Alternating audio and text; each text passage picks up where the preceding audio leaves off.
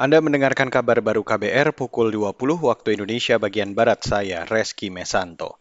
Saudara Indonesia menyepakati sejumlah kerjasama investasi dengan Korea Selatan. Kesepakatan itu dicapai dalam pertemuan Presiden Joko Widodo dengan Presiden Korea Selatan Yoon Suk Yeol di Seoul hari ini.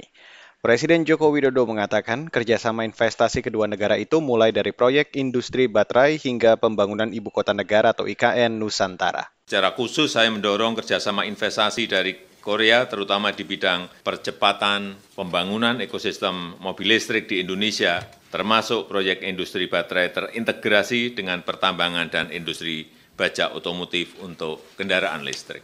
Presiden Jokowi mengatakan di proyek pembangunan Ibu Kota Nusantara, Korea Selatan akan membuka proyek sistem penyediaan air minum hingga bantuan sumber daya untuk pembangunan kota pintar. Jokowi menambahkan nilai investasi Korea Selatan mencapai 6,3 miliar dolar atau sekitar 94 triliun rupiah dan ditargetkan menyerap lebih dari 58 ribu tenaga kerja. Beralih ke berita selanjutnya, Saudara. Pemerintah mewaspadai dampak krisis pangan global pada Indonesia. Kepala Kantor Staf Presiden Muldoko mengatakan, ada tiga hal yang diwaspadai, di antaranya risiko gagal panen akibat fenomena perubahan cuaca ekstrim yang menyebabkan kekeringan. Yang kedua, kita waspadai bahwa beberapa negara sudah mulai mengerem untuk tidak mengekspor bahan bakunya karena untuk pemenuhan kebutuhan domestiknya. Kepala Kantor Staf Presiden Muldoko mengatakan pemerintah juga mewaspadai mulai meningkatnya konversi bahan makanan menjadi energi. Misalnya, Bergesernya pengolahan produk pertanian menjadi bioenergi yang dapat mengurangi cadangan pangan global. Sebelumnya, Presiden Jokowi juga mengingatkan para menteri dan pejabat terhadap ancaman krisis pangan yang saat ini tengah melanda dunia.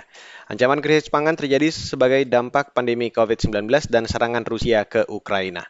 Saudara Kementerian Perdagangan belum bisa memastikan kapan pelaksanaan rencana penghapusan kebijakan DMO dan DPO komoditas minyak sawit mentah atau CPO. Meski begitu, pejabat di Direktorat Jenderal Perdagangan Dalam Negeri Kementerian Perdagangan Indra Wijayanto memastikan distribusi minyak goreng dalam negeri tetap akan terjaga melalui penggunaan sistem informasi minyak goreng curah atau SIMIRAH.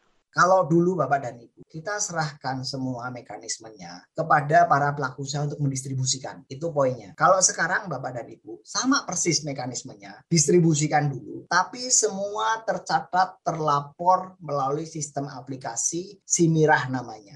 Pejabat di Direktorat Jenderal Perdagangan Dalam Negeri, Indra Wijayanto menambahkan, sistem Simira akan terus digunakan untuk melacak dan memantau distribusi CPO dalam negeri dan produk turunannya dari hulu ke hilir. Dan saudara, demikian kabar baru saya Reski Mesanto.